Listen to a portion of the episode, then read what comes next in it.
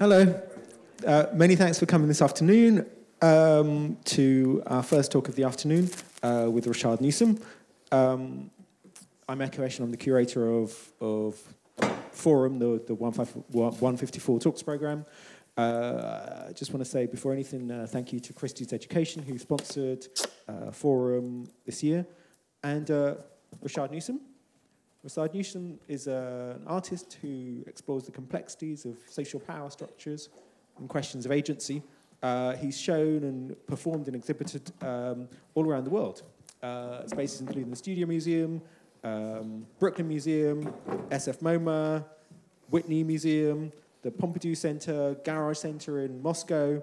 And his work speaks to the power of the human spirit to reinvent and transform itself as evidenced in the black and queer cultural practices referenced and abstracted through his work. His presentation today is called Black Magic. Thank you. Thank you. Before that, hold on. Applause for Rashaad. Thank you.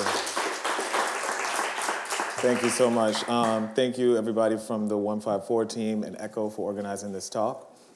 And so, um, I'm just going to talk a bit about the connective tissue between a lot of my performance and object based work, which is really rooted in the diasporic tradition of improvisation. Um, that takes the form of the gesture of collage in my work, and so I'm going to go through a, a, couple of projects to sort of show how um, I use that throughout my work. So let's jump right in. So um, in like 2005, I was living in Paris and at the time, I was um, doing research for a project called Shade Compositions, um, which we'll talk about later. And uh, I was doing sort of my own ethnographic research of Black vernacular. But um, during the residency, I had like a studio, and I wanted to sort of activate the studio in a more formal way. Um, and at the time, I was looking at a lot of architecture, and through looking at architecture and architectural ornament, I came to heraldry. And I became really fascinated with that uh, as a design formula. Because I was thinking a lot about, you know, the culture of domination and how much those images play into the culture of domination in the sense that they are essentially images represented, images, images made of images that represent a sort of distorted notion of rank, power, position, and pedigree within popular culture. Um, so I started to kind of look at these images and kind of think about what would be the images that communicate that today, like bling, cars, having a certain type of hair texture or certain skin color, um, and basically going into popular culture, whether that be like uh, auction house catalogs, um, magazines, um, the internet, and taking these images that sort of communicate um, that distorted notion of power, pedigree, or rank within popular culture and recreating coats of arms throughout Europe. Um, this is obviously the Royal Coat of Arms of England, which you all know, and uh, this was the one that I recreated. And sort of staying true to the design formula of heraldry with, you know, the sort of the, the shield, you know, the lion, the griffin, um, and the crest at the top, but sort of replacing that with contemporary material. I continued to make these works. Uh, this was the one I did of the Royal Coat of Arms of France the Ottoman Empire, Spain. And then as I continued to make this work, I started to kind of move away from working from an original image and just kind of work intuitively. And um, as I did that, I, I essentially created uh, my own language of heraldry. And so at the time, I was thinking a lot about uh, how I was sort of reframing this culture or reframing this history. And I was working with a gallery that gave me access to antique frames. And I thought that was a great way to sort of bring that whole idea of reframing uh, into the work pictorially. And so I started to collect neoclassical, Baroque, and French Rococo frames, but then uh, sort of take away some of the ornament and apply elements that you would see in the actual collage, like rope chain and medallions and things like that also at this time, um, as I had created my own language of heraldry, I wanted to, I thought it would be really interesting to have it validated by the Royal College of Arms. And so I, um, I reached out to many friends and finally got in touch with Sir William Hunt, who was, who was the King of Arms at that time. and he invited me to the school, and we sat down, and um, I sort of interviewed him and asked him to explain the history of heraldry. And this was for a video project um, that at the moment was entitled. And the whole purpose of the video was to sort of give the viewer um, a little bit of history about the art historical reference in the work, because I felt like the pop culture stuff was pretty, um, pretty clear. And the video ended up being titled Pursuivant, because after shooting that video, he made me an honorary Pursuivant, which is a junior ranking uh, officer of arms. And um, within officer of arms, you have pursuivants of arms, heralds of arms, and kings of arms. And um, I was thinking about how you know that sort of uh, that structure could work, uh, could participate in the work in a way. When I shift rank from being uh, a pursuivant to a herald, I can use these um, this sort of video series as a way to they could act as these kind of visual cues to shifts in the work. Um, this is an installation shot of the video Pursuivant, and um, this was when I introduced frames, and so uh, this is a still from the video. This is an installation shot. And so that frame was a frame that I reworked. It obviously didn't have the sort of point at the bottom. And the way it was installed is um, it's put on the wall, and there's a hole in the wall with a screen, and the video is a rear projection. And so you sort of it's almost like Cinderella's mirror, mirror on the wall. And the video starts with um, Sir William Hunt explaining the history of heraldry and then ends with me being knighted, but in my community in New York. Um, along with those works, uh, with that video, was a series of works, which was when I introduced the frames. This is a, one of the first works like that. Um, so part of the herald's job was to organize tournaments, act as masters of ceremony, and keep the score. And I was thinking a lot about that particular role of the herald tournament, and I was thinking about a lot of the different work that I was making. Hip hop culture was um, a consistent reference in the work, but then also I was doing a lot of work at the time with and about the Vogue community, which I'm a part of. And I was thinking about like, you know, the houses battling, and then thinking about this sort of medieval culture that I was referencing and sort of a knights battling. And so just thinking about tournament. And in the new bodies of work, I wanted to kind of bring that concept into the work. And I was thinking about uh, how I'm making images made of images. So every image is fighting for its space within the overall composition. The background is fighting the foreground, and the picture plane is fighting the frame. Um, the next video in that series was called Herald, which documents me um, being knighted to become uh, a herald. And as you can see, this frame is sort of like devour, devouring um, the picture plane. It's an installation shot of that. And here's a clip of that video.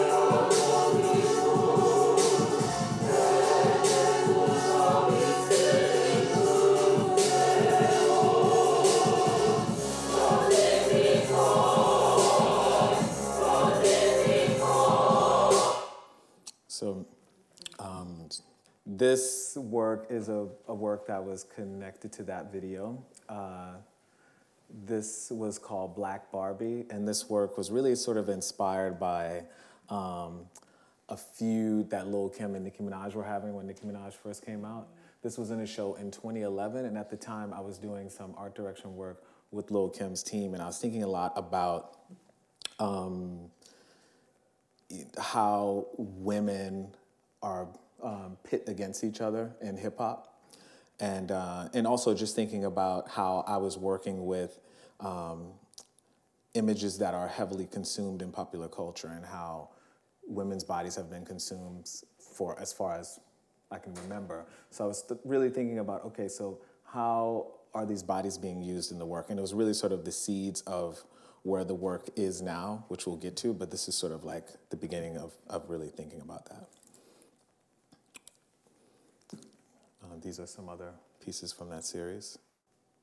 Um, this one was called the 37th Chamber, uh, and it was, again, thinking a lot about um, visual tournament.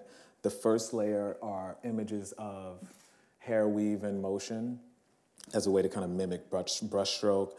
The layer on top of that are these um, golden bees that are sort of in this um, French filigree pattern, and then the crest on the top is sort of somehow between the background and the foreground. And then the bees that are on inside of the, the frame are also on the frame, and then they also are in the room and then going in and out of other pieces as a way to sort of show how this sort of tournament within each work itself, but how the works are sort of in a battle for the viewer's attention in the space as a whole. And so um, I was invited in 2012 to do a show in my hometown, New Orleans.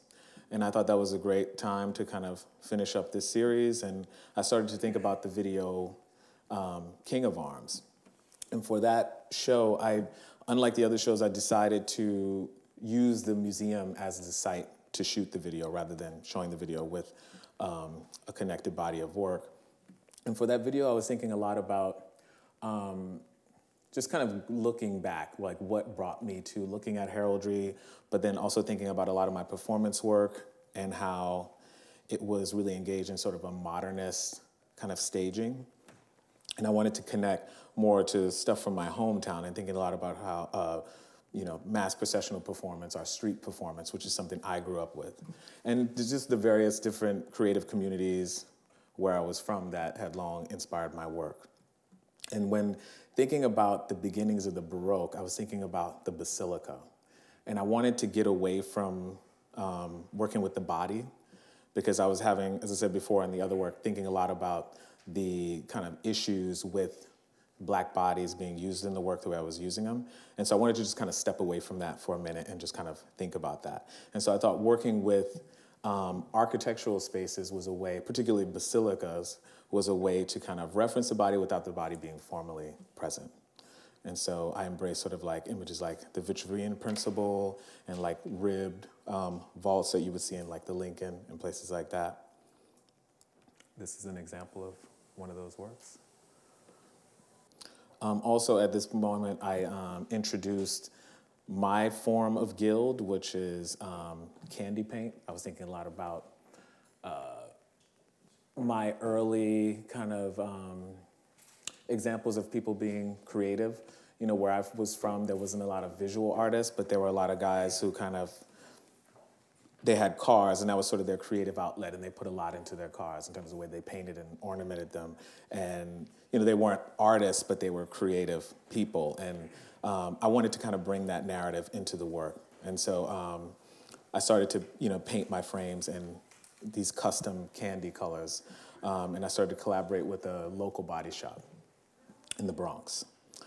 Um, some of you might know the Body Shop. I don't know if you ever saw the MTV show um, Full Throttle, where Funk Flex would like interview a rapper, and while he was interviewing them, their car would be remodeled. That's the shop that I work with. I was also thinking a lot about um, Mardi Gras culture, and so when I was creating the video, I was thinking, okay, um, how can I kind of bring all these things together and you know, I thought this would be a perfect example, perfect opportunity for me to stage a different style of performance that's more connected to my past. So I staged a mass processional performance um, from the French Quarter into the, the museum where I was knighted to become a King of Arms. And I was knighted by um, my two longtime collaborators, um, uh, Ranika Prodigy and Julie Gainey. And uh, these are these are examples of the items I was given once made a King of Arms. That's the orb, the tabard, crown, and scepter. The tabard is based on like a traditional herald's tabard and uh, Mardi Gras King's costume. The crown is a combination of like a fitted cap and a king's crown. And so um, the procession was sort of to me like a social sculpture, and it was it was allowed me to kind of bring together like a lot of the communities that I had been a part of when I was in New Orleans. Um, at this point, I had been living in New York for about uh, 15 years now. And I wanted to kind of reconnect to those communities and involve them in the work. And so it allowed me to work with like the, um, the colorful um, Mardi Gras Indians. Um, I worked specifically with the White Eagle War Tribe. Um, also, um, McMain High School Band. And uh, they were a New Orleans style brass band. And, you know, brass bands have played a significant role in the development of traditional jazz, and improvisation is consistently regarded as one of the key elements of jazz. And in a lot of ways, it's that lingua franca that's kind of behind a lot of my performance work. And so I thought they would be a really great element to add um, to the festivities. But then also, it was sort of bringing together. Um, my New York life and my New Orleans life because I also brought in a lot of the Vogue performers that I was working with in New York, and um, one in particular, um, Usman Wiles, who I had um, lead the parade, and he was given a great honor to actually wear one of the White Eagle War Tribe's costumes. Um, this is an installation shot of that video. And here's the clip.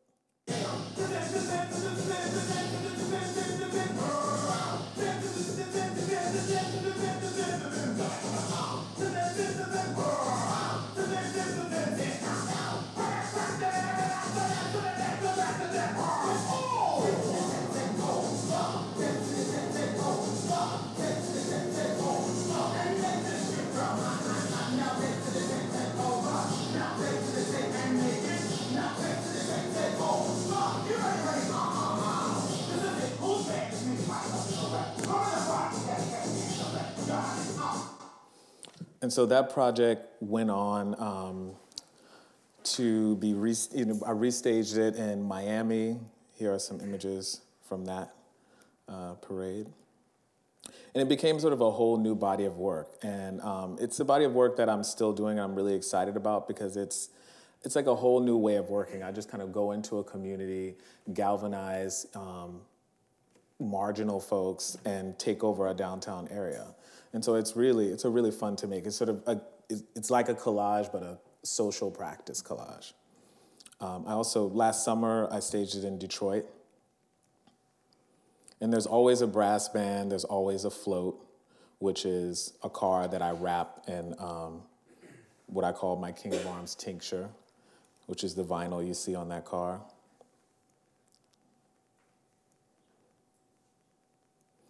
And so um, after completing that body of work, uh, I was uh, thinking about other ways to activate the material in the collage.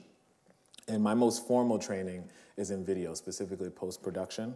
And so I stepped away from making collage in like an analog way and moved into the digital space because I felt like it opened up a slew of possibilities.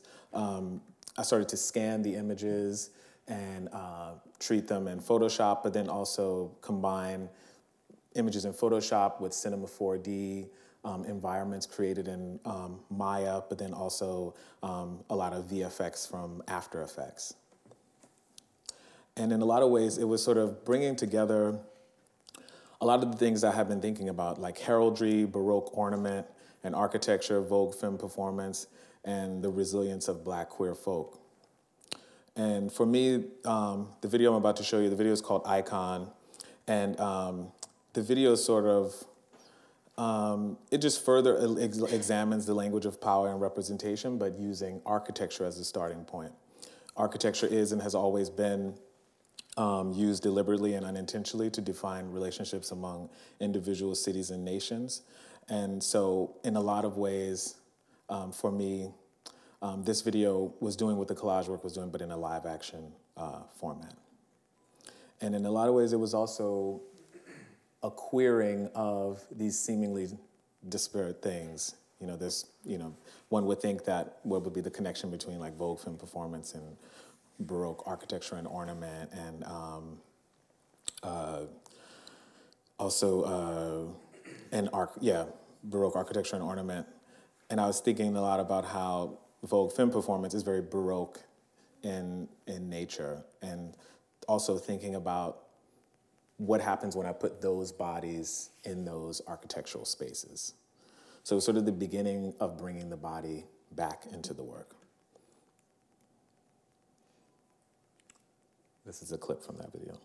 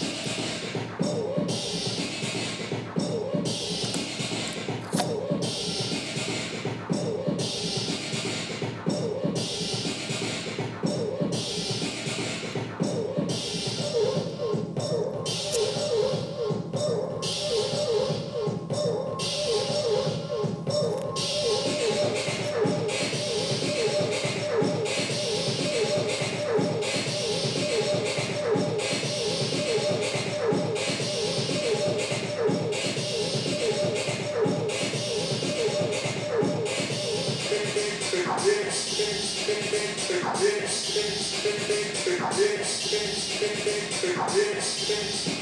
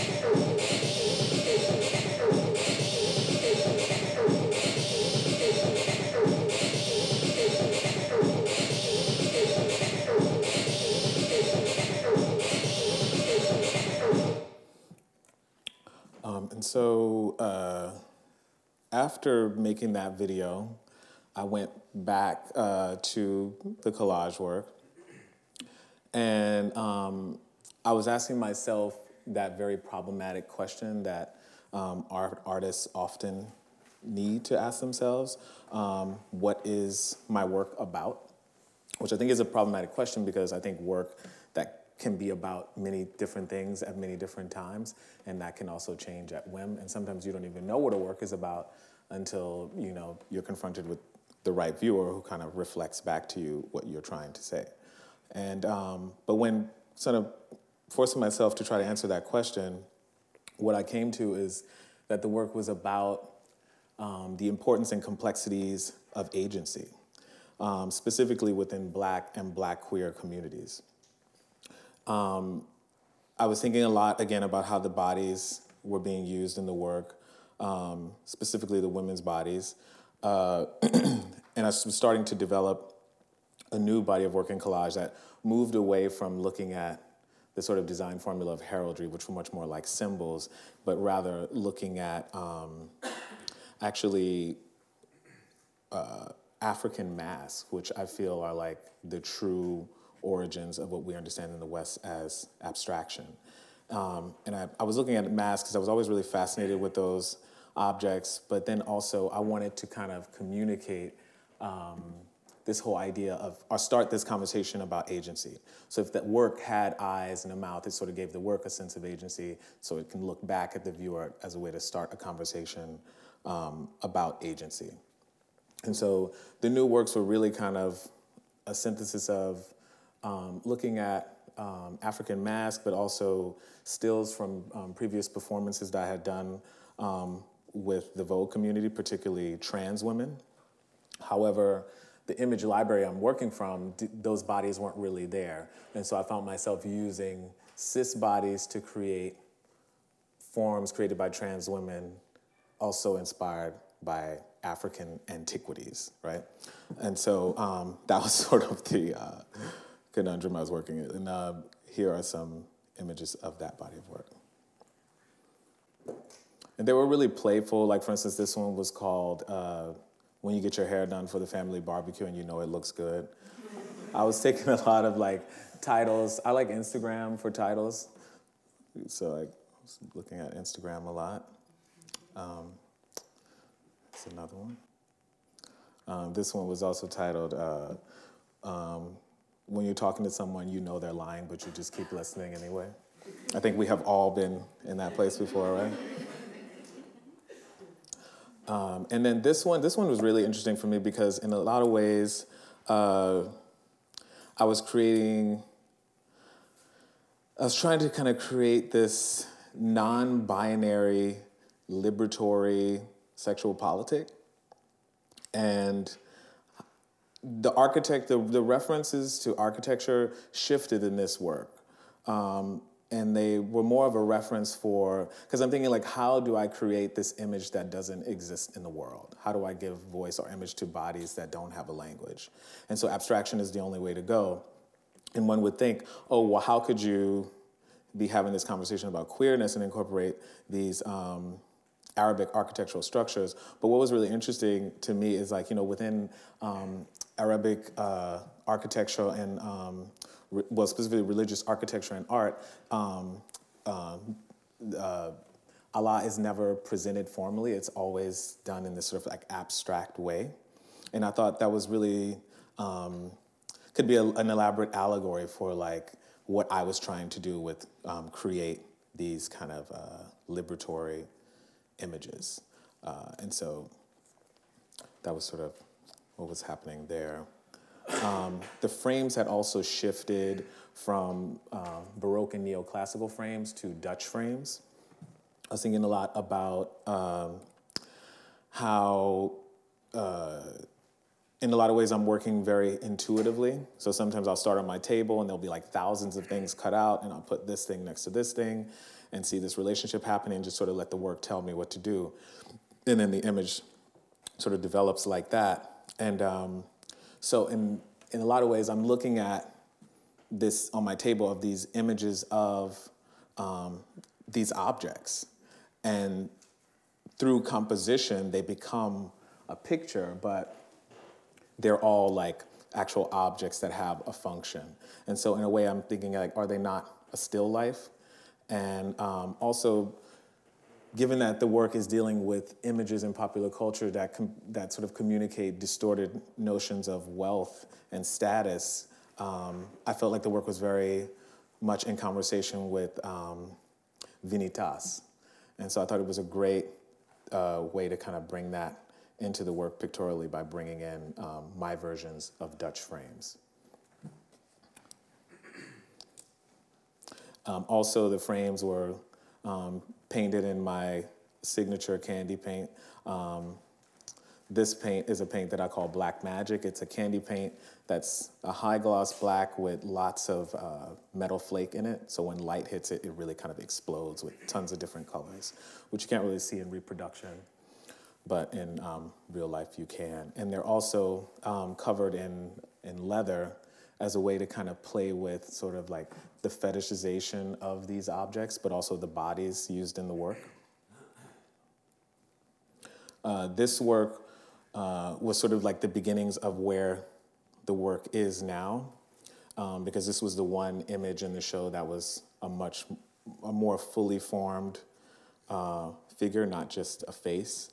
And I was using explosions a lot, and I was thinking about originally I was looking at images of explosions as a way to kind of communicate the kind of explosive or the frenetic energy of Vogue performance because I was you know, working from a lot of stills and trying to emulate that movement.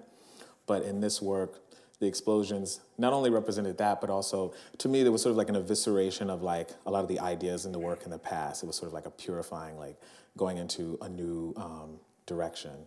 You see also the architecture there as a reference for the building of the self when the self doesn't exist in the world, and um, it was also playing with um, perception because uh, this figure is looking through the phone well, looking at a mirror at itself in the phone. So sort of like the whole selfie. So it's like an image of an image of an image, but it's also an image made of images. So it's an image of an image of an image of an image of an image. Um, and so to anchor that exhibition, um, I did a piece called "Stop Playing in My Face," which was also um, the title of uh, the show, and that title came from me thinking about um, how I am looking at these performances I did with trans women and pulling stills from that and using that as source material for how to kind of design the picture, but then also um, using cis bodies from like Video Vixen magazines and to kind of create these forms and thinking about these two bodies and how they access agency in the world. And then also thinking about how so much of my ideas of what agency is and could be um, stem from know, academe. And I was thinking about so how do you understand these kind of complex ideas of agency outside of academe and, and more like in practice? Like how do you you know uh, find out about agency and how to access that in the club or in the workplace or uh, at church? And so um, these were all the things that I was thinking about, and also trying to figure out what my um, feminist voice, for lack of a better term, um, in the work was. And uh, the video kind of for me was, was the beginnings of kind of formulating that. Uh, I, I worked with uh, Leiomy Maldonado, who a lot of you may know. She's probably the most recognized Vogue femme performer in New York City. And we sat for a few days kind of figuring how, how to do this video. And originally, it was going to be her and her house. She's a trans woman who really kind of spearheaded the women's Vogue movement. But as we talked and I interviewed her more and more, it was sort of like, you know, she's a very, very confident person. I was like, how do you find this confidence? Like, in a space where you know people are just kind of like coming at you all the time and she was like you sort of have to be your own cheerleader you have to kind of you know look out for yourself and really hold yourself up so i decided not to do the video with her in her house but rather just with her and just multiply her and um, i used an image of it's based on an image of the the liberation tower in bavaria um, which is surrounded by all these caryatids but i replaced them with um, her and she's kind of holding court at the top of the tower. And and so the actual the video is actually based on a collage that was in the show, but it's um, a more live action version of that image. And as the camera pulls out, you see the work, and it has a mouth and it's speaking. And the voices that comprise um, the character are uh, just snippets from different people to me that kind of um, speak to my idea of feminism. Um, which is a much more intersectional idea of what that is. And uh, none of them don't agree. And I think that's okay. I think that that's the, I think it's a life work to kind of um, figure that out. And um, so it was Bell Hooks, Marcia Blackman, um, Janet Mock. There was a snippet from Lena Dunham in Scandal where she reads uh, Olivia Pope. There's a, and then Samantha James Revlon, who is actually the person who I got the title of the work and the show from. And the title was called Stop Playing in My Face because she did a video on YouTube where she's at a makeup counter and she had just done her makeup and she was saying how in the past people had tried to sabotage her by doing her makeup wrong. And she was essentially saying, if you can't realize me the way I see myself, then stop playing in my fucking face. And I thought, okay, that's like a great question for me to ask myself because I'm thinking about how these figures access agency, but then also what agency I have in creating these images in the first place. And so that was sort of the question that I felt was left to be answered from the exhibition. So I thought it was a great uh, title for the show. Also, when I watched that video, I was working and I just kind of looked up and I saw all these faces. And it just seemed like a really appropriate uh, title. And so here is a clip from that video.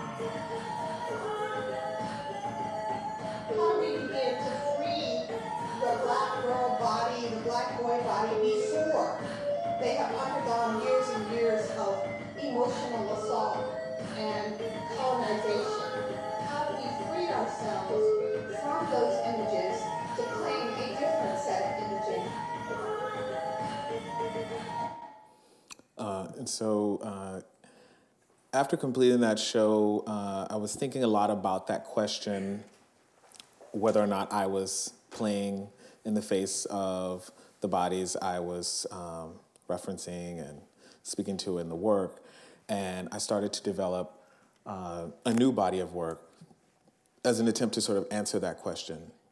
And I was um, thinking about uh, these African antiquities that I was looking at for inspiration and kind of shifting that conversation around agency um, to those objects and thinking about how they access agency in the world. Oftentimes, when we see, you know, African sculptures and masks, we see them in museums, and they've found their way there by pretty gnarly uh, means. And oftentimes, when you look at the label, it's um, unknown object from such, such and such. And so a lot of the, I feel like the practitioners who have really kind of created the language of abstraction that we understand in the West are sort of erased.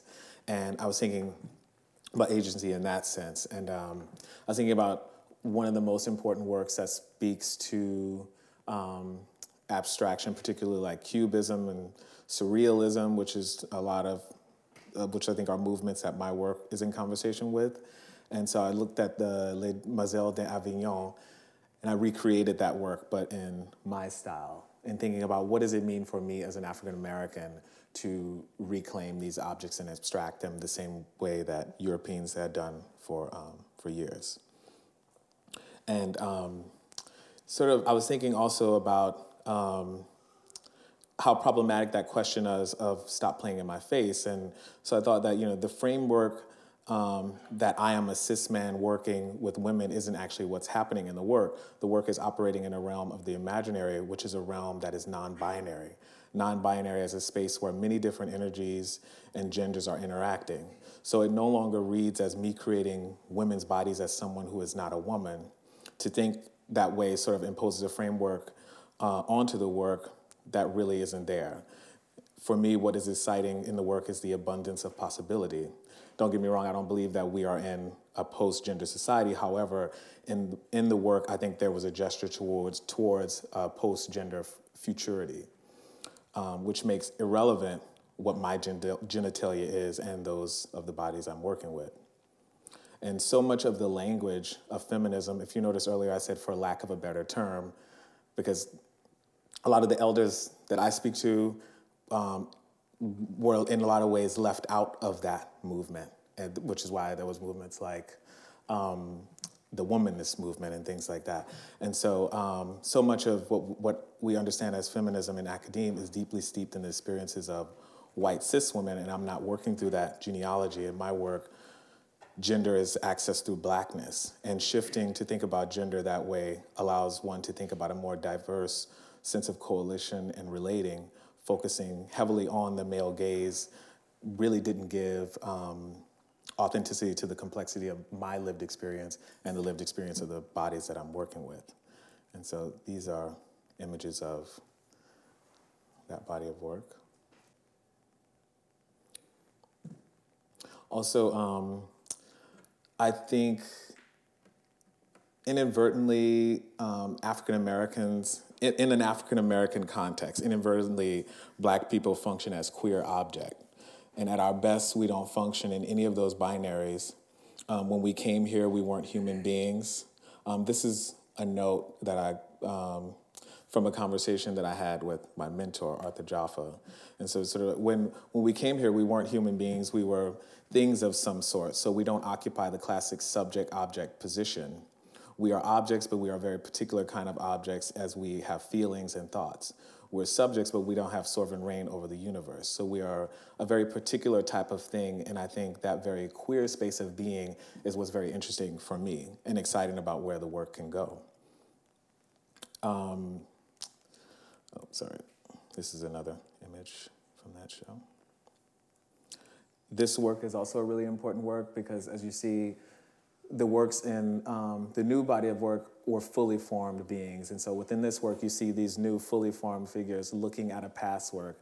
But through that, this face, this abstracted face comes through. So it's sort of like looking back to look forward. I was using a lot of images of fabric too as a way to um, talk about agency and thinking of, and also thinking about um, gender because I was using a lot of Indian fabrics um, and the sari was not originally a gendered garment.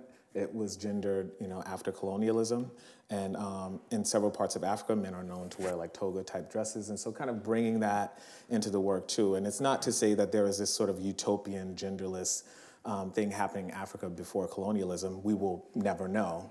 But um, I think you can find sort of seeds for the future in the past. And so that was sort of what I was thinking about um, in that work. Um, and also, as part of the show, I uh, did these um, recreations of stools from West and Central Africa. And for me, there was sort of um, the name of the show for this body of work was called Reclaiming Our Time. And oftentimes, when black bodies are in museum and gallery spaces, there's a sort of uneasiness. And in a lot of ways, I was thinking about the way my work privileges um, um, black folk, and I wanted to kind of bring that into the work. And so, what does it mean for black folk to come into space and be offered a seat immediately upon entry? And my hope was that they would sit down and have a seat and engage in uh, meaningful dialogue about the work. In a lot of ways, these objects and their creators hold the keys to what we understand as abstraction in the West, but there is this historical eraser. And so, by recreating these objects in the present, I'm trying to reimagine and construct new possi- possibilities for making um, these creators' legacy visible. At the moment, I'm very excited to say that in December I will be going to Ghana for the first time. And yeah, so I'll be um, working with um, a number of carvers in uh, uh, Accra, Kumasi, and it's the first of many trips where I'm working with carvers there to create a whole new body of work. And that body of work, what I'm seeking to do is to continue this whole conversation about agency. Um, the new works will be sculptures that will actually involve robotics, and they will not only look back at the viewer, but actually talk and engage with the viewer. But I'm working with carvers on the continent to create it as a way to give voice to the people who were essentially erased from this um, history. So, um, thank you very much. Uh, thank you. This, uh, the work is very dense, so I, I asked you to please ask questions because I tried to kind of get as much in there as possible. Hi. Uh, can I ask you why, in particular, Ghana out of all the countries? Because I um, did a heritage thing on myself, and I found out that I am a descendant of Ghana, and so I felt like that would be like the first, a great starting point. Also, I think in, in all of the continent, I have the most um, connections there, so I have sort of like another family there. So it allows me to kind of move a bit easier. Yeah. Oh, also, for me personally, when I see a lot of the objects that really inspire me, they typically come from Ghana, particularly the Ashanti region, um, Benin, the Benin part of Nigeria, and um, the Congo, and then actual Benin, the country. And so those are the places that I, I really want to go to first. Thank you so much, Rashaad, for sharing that with us. Um, I got really excited when you said robotics, and I was wondering if you would maybe talk a bit more about um, the idea behind extending your technical practice in that way. I think you work across so many different mediums, whether it's community based performance, music, sculpture, collage. I'm curious about this idea of technology and sci fi and magic and how new um, mediums you're experimenting with might relate to that. Yeah. Well, um, that whole conversation of agency in the work and really trying to push it as far as it can possibly go. And, um, you know, you know, it started out as giving the work eyes and a mouth, so it became a face to kind of look back, and then they became fully formed. And so I think the natural next step was them to actually step out off the page and into the room, but not just be static, but actually be interactive. And so robotics seems like a great way to do that. And um, I've recently started um, to teach, and I've been developing a class in parallel.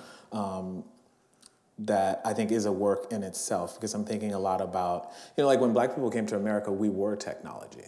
And so I'm thinking about like movies like Ex Machina and The Terminator and sort of like what happens when the technology realizes its own agency and starts to revolt. And so when thinking about the work and like trying to push this idea of agency as far as it can go, essentially the farthest I can go with this work is to give the work full agency until it can actually destroy me, its creator.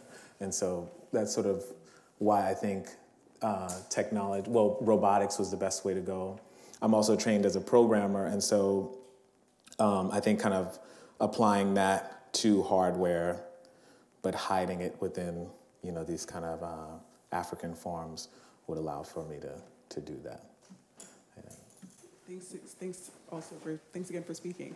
Um, I'm really interested in the kind of interplay in your work between improvisation, but also this very controlled, very formed kind of um, presentation. Um, it's interesting to me that you use, for example, explosions to represent Vogue dance because um, explosions are so kind of uncontrolled, but the performers we saw were extremely kind of skillful, very precise in their movements, and Vogue is just so technically sharp that um, it's interesting to think about the influences of improvisation and, and jazz in um, your work, but then to see these very seamless, very um, yeah, contained movements and also um, collages. They're just uh, very much made of these disparate elements, but they, they come together in this very highly formed way. So I wonder how you think about the relationship between those kind of different modes. Yeah, I mean, for me, I think that's sort of like the magic of improvisation is that um, when you're in that state of improvisation, you don't really have time to think like every move is the you know a, a move to save your life, right? And so, if you ever had the pleasure of seeing you know a jazz quartet play and freestyle like that, it's like everybody is improvising, but there is this sort of very formal structure because everybody's in that space of improvisation, which is a very kind of like transcendent kind of uh, space. And for me, that's something that I grew up with, and I'm always trying to somehow kind of bring into the work. And so I think really that's where it comes from, because Vogue, uh, you know, in, in my work, a lot a lot of that work is all improvis- improvisation. It's not really staged. No, the only part of like, um, for particularly the piece five that you may have seen, the only part that's choreographed is the final act, but all of the, you know, the second act is all improvised, and the musicians are improvising, everybody's improvising, and so. Um, yeah, I think that it's sort of, and I'm improvising in all this work, sort of like bringing these different communities together and taking over an area. Um, in shade compositions bringing all of these folks together and they're improvising this sound score and then i'm sort of abstracting that in real time. Uh, in the videos it's this sort of same thing bringing these seemingly desperate elements together but then abstracting them using various um, software. Uh, in the collage also kind of just improvising looking at images and putting them together and letting it kind of the kind of picture sort of develop over time. And so i think um, yeah, in a lot of ways, all these works are like these little uh, jazz quartets, are these little kind of like um, improvis these little improvisational exercises, and so they do kind of take this kind of uh, very formal form, but I don't go into it that way. Yeah. Yeah. Thanks, Rashaad. Thank Your work is invigorating, and I'm really excited to see um, what happens when you take it to Ghana. Um, and I found the point about uh, what is it? Stop playing in my face really interesting, and how you represent the communities that you work with, and how their feedback plays into the next iterations of your work, and going from subject to object. Um, in going to Ghana, do you have a process to get this feedback from this new community that you're working with, or maybe collaborators to broker this relationship and this feedback and looping it back into your work? Like, what are you thinking about? Yeah, I think at the moment, the way that I plan to do that is uh, so there, you know, I have kind of identified a few folks that I'm going to work with, uh, but there's going to be a film to accompany that body of work, and the film will really consist of like interviews with these different folks. And it's really almost like an education for myself in a way that, you know, it just, I was talking with a friend about this the other night, and it's sort of like because um, I did a talk recently at the Met, and um, it was actually uh, I spoke about the stool that this is based on.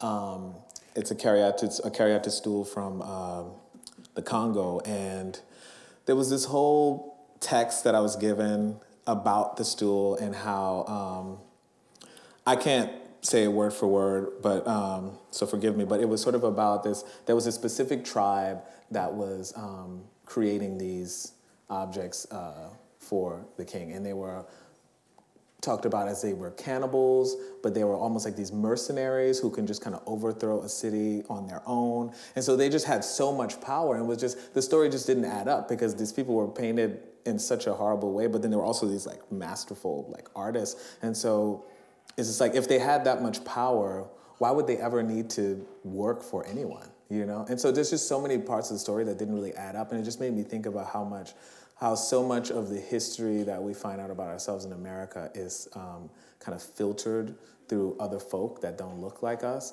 And so for me, going back, that's why I said it's the first of many trips, and it's almost like me kind of giving myself my own education about the true origins of the things that I'm working from. And so I think the video and the film will kind of um, give provide me with that information that will then inform the work. Yeah, so it's going to be like a lot of interviews, a lot of conversations, a lot of dinners that will result in the objects. Yeah. Please join me so much in thanking Rashaad Newsome for his uh, fantastic presentation. today. Thank you.